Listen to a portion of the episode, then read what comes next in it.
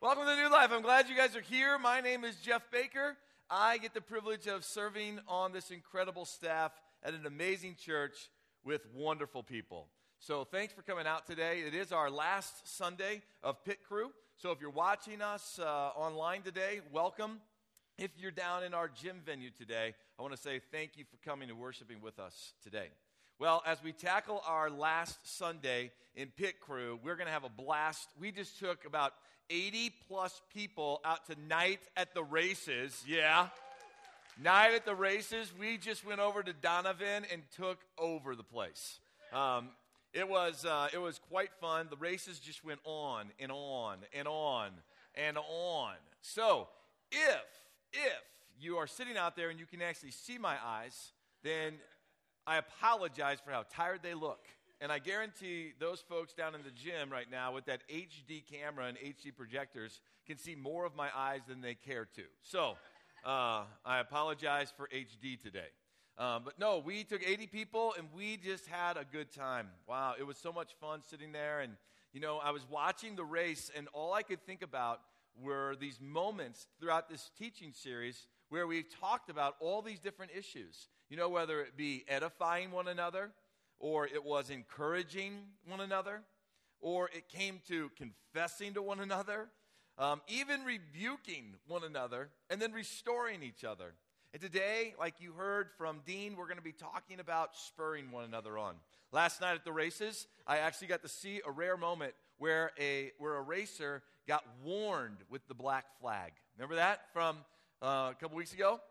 A black flag of rebuke. All right, he didn't get uh, he didn't get ejected from the race, but man, it fired that guy up, and he came all the way from the back of the pack, and he just raced through all the cars. And then he got up to the car that he had kind of offended and he bumped into purposefully. And everybody in the stands was wondering, what's the guy going to do when he gets to that car? Is he going to slam into him and take him out of the race?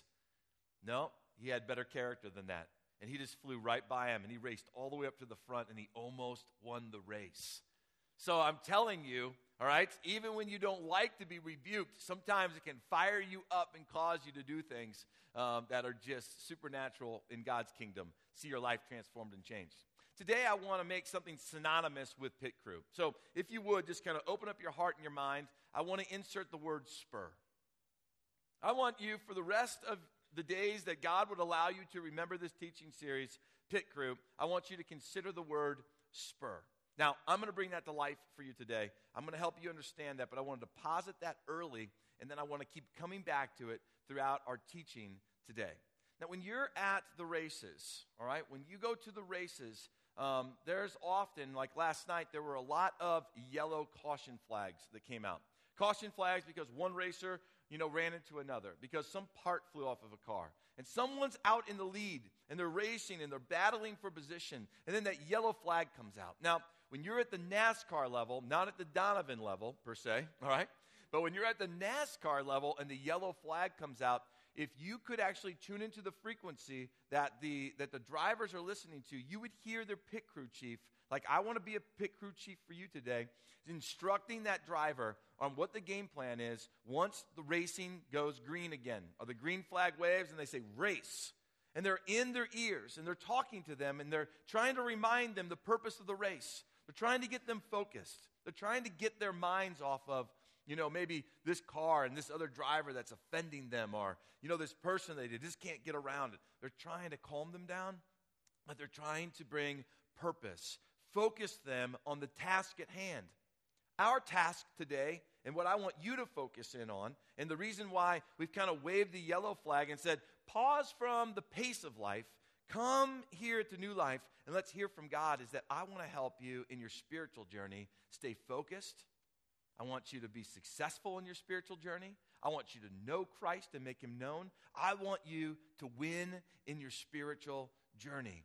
So we're kind of here today, just kind of wrapping this thing up you know, and wanting to focus your attention. So let's, uh, let's make it a little personal today. Ha- have you guys ever found yourself in any level of road rage ever before? All right? Have you ever, okay, okay, a couple people are admitting it, and the hands that I saw go up, I would agree. I could see it happening in their life. So, um, but not judging, just agreeing. All right. So, yeah, road rage, right? Or just getting upset, or mad, even if you don't do anything. Have you ever had a moment where another driver has done something to you? They slammed the brakes on right in front of you. They turned illegally and they weren't supposed to. You know, they, uh, they did something, they cut over into your lane and they didn't even see you were there. Have you ever had one of those moments where you responded in a way that you wish later you could take back? You ever had those moments? Probably more of you than what you're willing to admit. This world, when, when we're driving, this world, though, it's full of people that are going to aggravate us. All right? There's a lot of aggravators in this world, and there's a lot of agitators in this world. There's a lot of people, and don't point at anybody right now. This would not be a healthy moment to go, he's talking about you, honey. Um, that's not good. Don't do that right now. But there are. There are a lot of aggravators. There are a lot of people that just do things you know, and intentionally do things, even. It's not even so much the driver that accidentally cut you off, but people that intentionally do things to aggravate you. I know that one of my not, not so proud gifts is sometimes I do, I aggravate Kim. Um, let's be honest. I probably aggravate her more than probably I ought to. Some of it is unintentional. It's unintentional. It's just we go through life, we do our things. Others of it, it, it can be intentional. Um, those moments where you just get honoring, those moments when you know you, you just are at that point where you've got the hot button and you're pushing on it and you don't want to let go of the hot button until you know what happens when you get aggravated. Eventually you get to a moment where you what? The other person explodes. And it's almost like sometimes we've got the agenda that we're going to aggravate until someone explodes. Well, some of the things that I do that aggravate my wife, um, because I asked her, I said, honey, um, I think I know some of them, but if you could confirm a couple of them for me.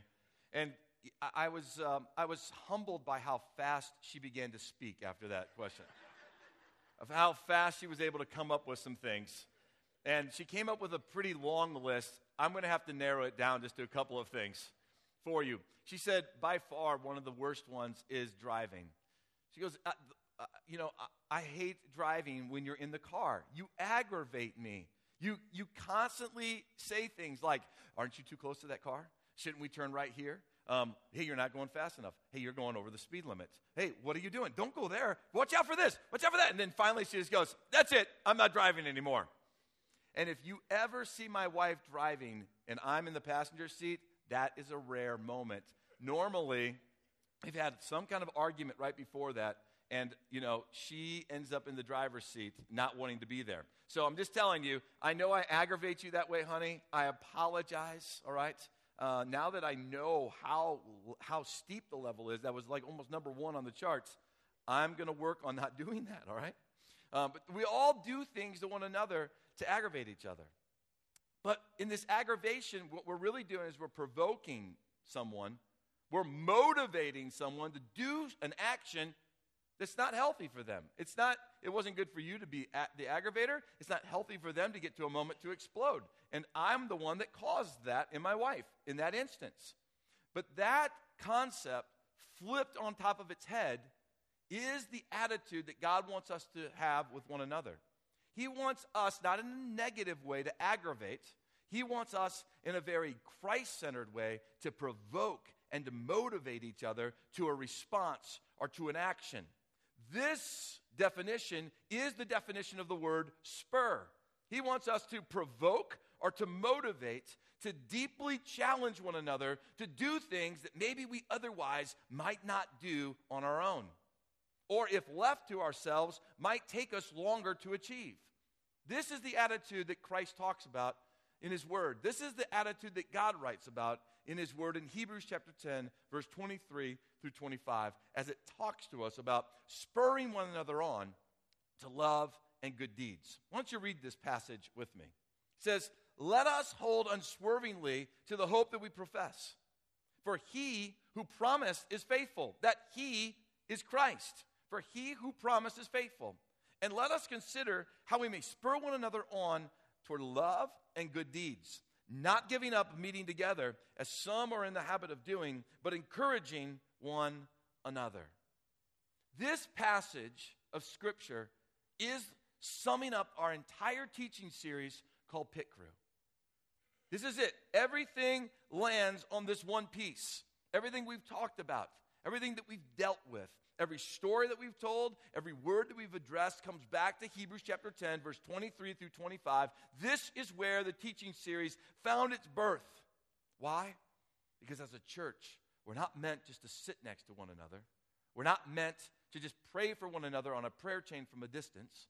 We're not meant just to tell, you know, one another amen on a good statement. We're meant to spur. We're meant to be in a pit crew where we challenge and provoke and motivate one another to do the things that Christ has called us to do when we don't feel like it, when we feel depressed, when we feel beaten up, when we feel lonely, when we feel like we've got the world by the tail and we are just completely successful. And what else do we need? Well, we need someone to spur us, provoke us, motivate us to stay focused on Christ. That's what we're all about. And every single one of us needs to be spurred. So, how do you do this? How do I spur others towards love and to good deeds? How do you do that? Well, my first thoughts when it comes to the word spur is probably your first thoughts, which is this like a cowboy boot. What do I do? Like, you know, spur them? Is that what I do? All right, you know, go to them like that on the side? Is that? No, that's not what we're talking about. We're not talking about spurring one another on to pain and good works. We're not talking about spurring one another on to embarrassment and good works. We're not talking about that type of spurring that's going to cause pain. We're talking about how do you do this? How do you spur? First off, I want you to go back to Hebrews chapter 10, verse 23. This is what it starts to teach us. It says to us in that very first verse, let us hold unswervingly to the hope that we profess. For he who promised is faithful. We first have to deal with this hold unswervingly piece. If you're going to spur one another on, there has to be this unswerving, there has to be this straight, focused, my full attention is on Christ. The first thing that we have to focus on is us if we're going to actually spur others. We have to find our complete hope in Christ. My entire destiny, everything I believe in, everything I'm invested in has to be unswervingly focused on the hope that's found in Jesus. And we can't allow anything, nothing, not even minuscule things, to come in and corrupt that, to cause us to wave or to cause us to swerve from the hope that we found. So, the first thing in helping others and spurring others on to love and good deeds is to focus on us. And go, what are the things that are in my life that are causing me to swerve even if it's slight swerving. You've been in a car when someone's driving and they don't stay just in the center of the lane and they swerve back and forth. Doesn't that just make you comfortable? Doesn't it make you just want to close your eyes and go to sleep? No, it makes you be cautious and you, I got that, I hope I got that seatbelt tight. You're, you're on, you're hanging on to things, they're just swerving. It's like those first days when you took your son or your daughter out to drive. That's the day you really check to see if the seatbelt worked. All the other days, you just hop in the car, click it. You never do that with it. But that day you did. Why? There was going to be a lot of swerving. Swerving in our faith causes accidents. Swerving in our faith causes others to not find that confident ability to say, I want you to spur me. Now, it doesn't mean that we have to be perfect. Because when I swerve, like last night, driving back from the races, I swerved on the interstate slightly, and my my passenger side wheels went over the line, and before I knew it, my wife was like, hey. And then I heard, and I went, whoa, okay. All right. But my wife had warned me. That was a moment where she wasn't comfortable with my driving. That's what happens spiritually with people. And so, what did I say when that happened? I went, oh, I'm sorry. You know, I, a quick apology, a quick acknowledgement that I was wrong causes me to come back to that unswerving, causes me to come back and be straight. That's what people are looking for. Your main job in helping others or spurring one another on to love and good deeds, your main job is to be a, a motivator and a provoker. Towards what? Towards Christ. Just be, picture this with me. Motivating and provoking one another to do great things. If you were in the car with someone, you're sitting in the passenger seat, right? You're taking a long road trip, and you look over and the and the person that's driving is like is like this what do you do Do you just kind of, oh, okay, they're, they're going to wake up. Everything's going to be fine. No. Well, you go, like, wake up. You go, wake up. You know, if they're drifting off and you look over and they're like, you're going to, you're going to grab the wheel and you're going to pull that thing back. You're going to do whatever you have to do to make sure that that ride is safe. That person comes awake, aren't you? You're not just going to ignore it. You're going to provoke them. You're going to motivate them. You're going to go, I'm going to spur you to come awake. That's what you're going to do. That's why Hebrews 10, verse 24, says this And let us consider how we may spur one another on towards love and good deeds. First, look at the word consider. You're going to consider how to do this, you're going to focus on them. That's what the word means. You're going to be preoccupied with each other. You're going to think about each other. You're going to pray for each other. This passage, though, doesn't just cause us to think or just consider, but it also inspires us to a, to a, a, a time or a statement of action. Grabbing the wheel. When you see someone swerving off course, you grab the wheel of, the life, of life. You, you challenge them, you motivate them. Wake up! Your spirituality's off course. Wake up! That decision that you're making is going to cause trouble for you. Wake up! I can see down the road and you're not on the right path. Wake up! And at moments, you jerk the wheel of, of life. And it causes a, it causes a like, oh man, okay, I'm off course. And it helps people get back on, but we do that with love. We do that Christ centered. We do that because we want one another to hold ourselves unswervingly to the hope that we found in Christ. We all need it. We all need it. Never give up on one another. Never give up on one another. If you have a pit crew, don't give up on the people that are in your pit crew. If you've, if you've ever been driving, you know that even though you start to kind of fall asleep and you try to wake yourself up, you can do all kinds of things, but man, it's hard to keep those eyes open. Once you start to fall asleep, there's going to have to be an intervention. I remember my father in law said that when he would fall, fall asleep, he would roll the window down, right, in his car and, and get like a cup of ice. He would chew on ice and he would stick his head out of the window. Until one day, he found himself with his head out of the window and a cup of ice, and he was asleep. true. The true story. That's when he decided maybe there's other action that needs to be taken. We need each other to help with that other action that's, that needs to be taken. Don't give up on people. Just because there's certain habits that seem to cause them to swerve, don't give up on them. Stick with them. Stay in their pit crew. We each need to spur one another on with words that edify.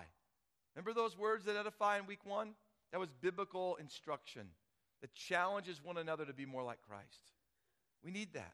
We need to use God's word to spur one another on in a loving way, not condemning. We need to spur one another on with encouragement that builds each other up. Remember week two with Roger? Encourage one another that builds one another up. Have the motive in your heart for your pit crew, those people that God's brought around you, that you want to build them up, not tear them down.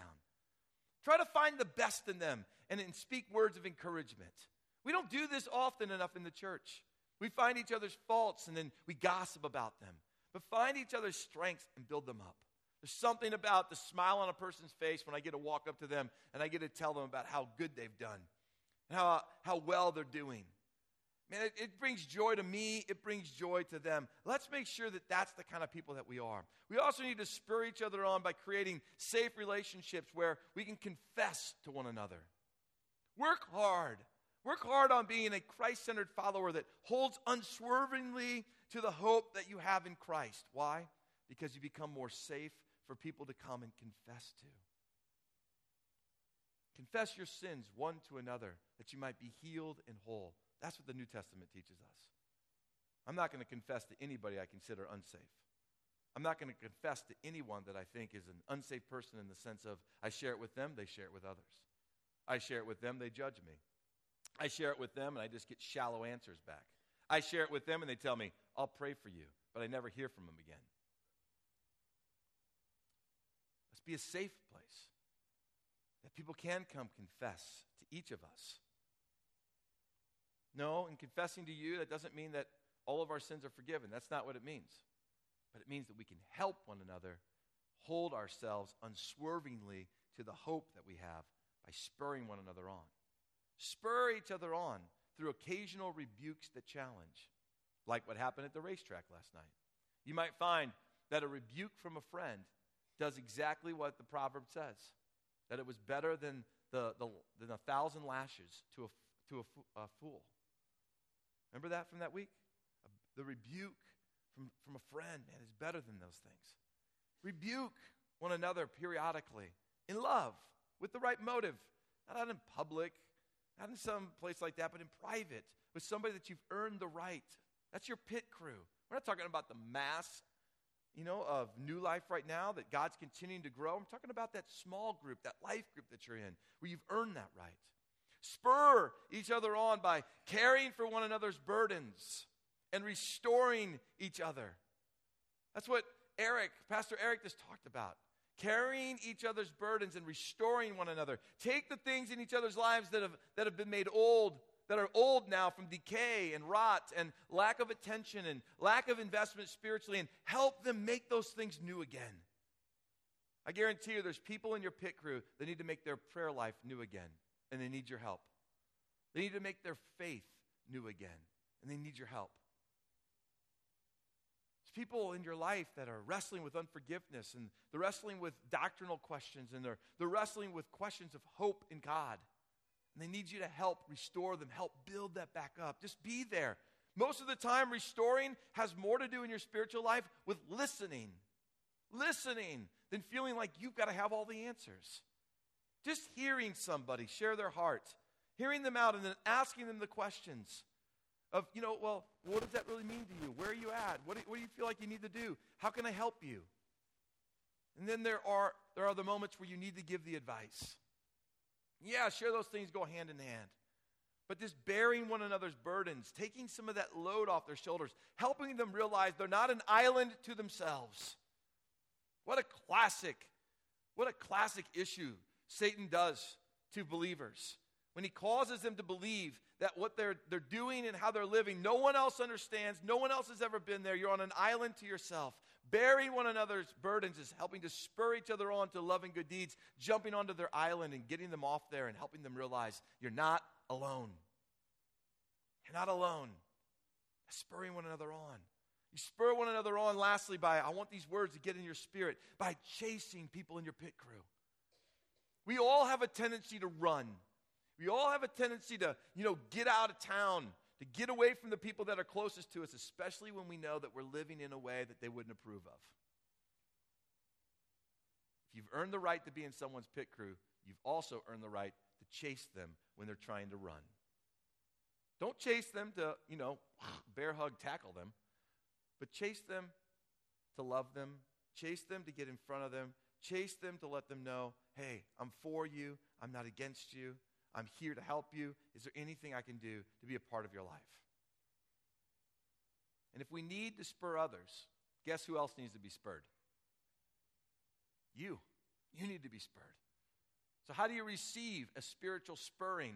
How do you receive this whole pit crew series that we've talked about? Look at what Hebrews 10 25 had to say to us. It says, And let us not neglect our meeting together, as some people do, but encourage one another. In racing, let's leave that passage up there for a minute. In racing, there's this technique that causes cars to go faster. All right? It's called drafting, where one car gets in behind another car and they get close to each other. And then the airflow flows over both cars, and those cars are actually able to go a little bit faster together. You get two, three, four, five. The more cars you get, the little bit faster the cars can go. These cars lump together. You'll find drivers that will work together to get faster, to get up in front of the pack. Because when you get out there alone, the wind and the drag on your car slows you down, and the guys who are working as a team, they go right beyond you. Meeting together, coming together. This passage oftentimes has been preached coming together like this. Yes, it can talk about that, and we can preach it from that manner. But this passage, really, if you want to boil down what it means to meet together, what it's really talking about is one on one, where two people or where small groups come together and they draft spiritually off of each other. and they accomplish more together than they could alone. That's what a pit crew does. When you spur one another, when you receive spurring, basically what you're doing is this. The person who's doing the spurring, you're going, okay, I receive that. Right on. That's the kind of person I want to be. I want to follow that truth. I want to be that kind of Christ follower. And you come in right behind them and you go, let's team up to accomplish this. When you receive the spurring, most likely is not the moment where you go, oh, okay, I got it. Let me get in the front and let me show you what to do now. That's our normal tendency. I got this. I got it. Got it all figured out. No problems here. All I needed was your one word. No, what you probably needed was a little bit of humbling. You come in behind them and you go, All right, track with me for a while. I'm going to follow your lead on this one. Why don't you coach me? Why don't you pray with me? Why don't you hold me accountable? Why don't you come back and ask me how I'm doing? That's a pit crew. Pit crew doesn't just put the car out on the race and all the pit crew, you know, go to lunch and come back and go, hey, how you doing? Oh, by the way, we'll tune in onto the TV and see how you're doing. We'll be back, though. No, stick with them. So when you receive spurring, you get in behind that person and you draft off of them. Then, in that way, you truly are encouraging one another. I value preaching. I mean, I value what we're doing here. But I value in a greater way when one believer connects with another one and they sit down over coffee and they open God's word and they speak into each other's lives. This is a lectern. This is when we come together and we hear something from a large sense. It's very hard for me to hold all of you accountable to what we're talking about today. But when you take this and you get with one person and you start drafting off of them, you start receiving that spurring, now you're going someplace in life. So that's why I'm telling you, you've got to be in a life group. To fully, to fully live out Hebrews chapter 10, verse 23 through 25, there's no other way to do it but in a life group. In a life group is where you hold each other unswervingly. In a life group is where you can spur one another on to love and good deeds. In a life group is where you can fulfill the hey, meet together. Meet together so you can encourage one another. Let me give you one last example. This one might be a little bit harder to understand for some of you, but your car has an engine in it. Okay? Now, for many of you, you press on the accelerator or you press on the gas pedal, and you know, it sends a signal to the engine. It says, go faster. And it goes faster, and it sends a signal to the tires, and the tires turn faster, and whoosh, you pull away from the green light. When you pull away from the green light, many of you, most of you, you like to pull away and have your car as quiet as possible. Well, because that, that's what the exhaust does. The exhaust connects to your car, and one of the things the exhaust does is it takes all the all of the burning of the engine and all the fuel that's burning, all the all the um, fumes, and it funnels it and it pushes it through and it creates you know the ability for this combustion in the engine this firing these explosions that are happening you know to send that exhaust someplace. And it goes down this exhaust manifold into these pipes into this muffler that makes everything nice and quiet. Unless you got a big truck from you know the farm then you want it to be loud so you take that off and then it runs out the tailpipe to the end of the car and it spits it out the back. Let me tell you, when, you, when an engine's making little explosions over and over and over and over and over and over and over again, little fires, little bombs going off, boom, boom, boom, boom, boom, boom, boom, boom, boom, boom, that exhaust is going to get hot. You turn your car off, open the hood, touch the exhaust, bad move. Going to leave a scar. Might just leave your skin stuck to it. Don't do that. Don't try that at home, kids. It makes it hot. It's very much like you coming in to this place. It's very much like you coming into your life group and little explosions of the Holy Spirit, little explosions of Christ centered thinking, little explosions of loving one another on to you know, good deeds. Little explosions are happening. It's causing you spiritually to get hot causing you spiritually just to like burn on the inside with a passion to be more like Christ. It's important that we meet together. It's important that you take your life and you connect it to the engine of the, of the, of the pit crew. It's important that you bring your life often and you connect it to the larger body of new life. Why? So that your spiritual life just intensifies with a heat. It intensifies with the purpose of Christ. It intensifies, comes alive. You take that and you remove it, the engine fires. The engine's never going to stop firing. Spiritually, God's never going to stop firing. God's the same yesterday, today, and forever. He's got a purpose, and He's going to keep doing it. Your choice is whether you're going to bring your peace and connect it. When you connect it, what happens when you're connected with other believers? What happens when you worship regularly? What happens when you submit yourself to God's word and to prayer on a regular basis? What happens to your spirituality? Doesn't it heat up? Doesn't it get more intense? Doesn't it create more purpose? Doesn't it feel like, wow, now that's good. This is right. Yes. What happens when you remove it? Don't you find certain things that you once cherished start to slack? Don't you find certain thoughts of the old, old you start creeping back in? Don't you, don't you find things start to misfire? Don't you find yourself growing a little cold? Yeah. You were meant to meet together, one on one with believers, you know, in a large setting like this, in a pit crew with people that love you and they care about you. You were meant to do that. Connect yourself. When you are spurred by others, connect yourself to the body of Christ and watch your relationship with God heat up and see great things happen in you. So, the bottom line, the bottom line to Pit Crew is this be connected. Right now, we have just a little over 50% of the congregation at New Life in life groups. Why do a teaching on Pit Crew? Because there's about 47% of you that aren't. And I know that it's valued. It's valued in your spiritual walk for you to be connected to a life group. That's why I'm driving this home. We were built to have our lives transformed, and this church has been built to transform lives. That's why I'm so passionate about you being connected to a life group. I don't want you to stay the same. I love you enough that I want to spur you on to greater things. But to do that, I've got to spur you in a way that says, give up one night to meet with other believers. You're giving up Sunday to be here, and man, I applaud you for that. Awesome. That's great. But just watch what would happen if you gave up a night to meet with other believers, to be connected. Watch what would happen as your spiritual life began to heat up to an intensity beyond where you've been right now. And just see if Jesus doesn't come alive more. But to do that, you have to connect yourself with other Christ centered people, being connected.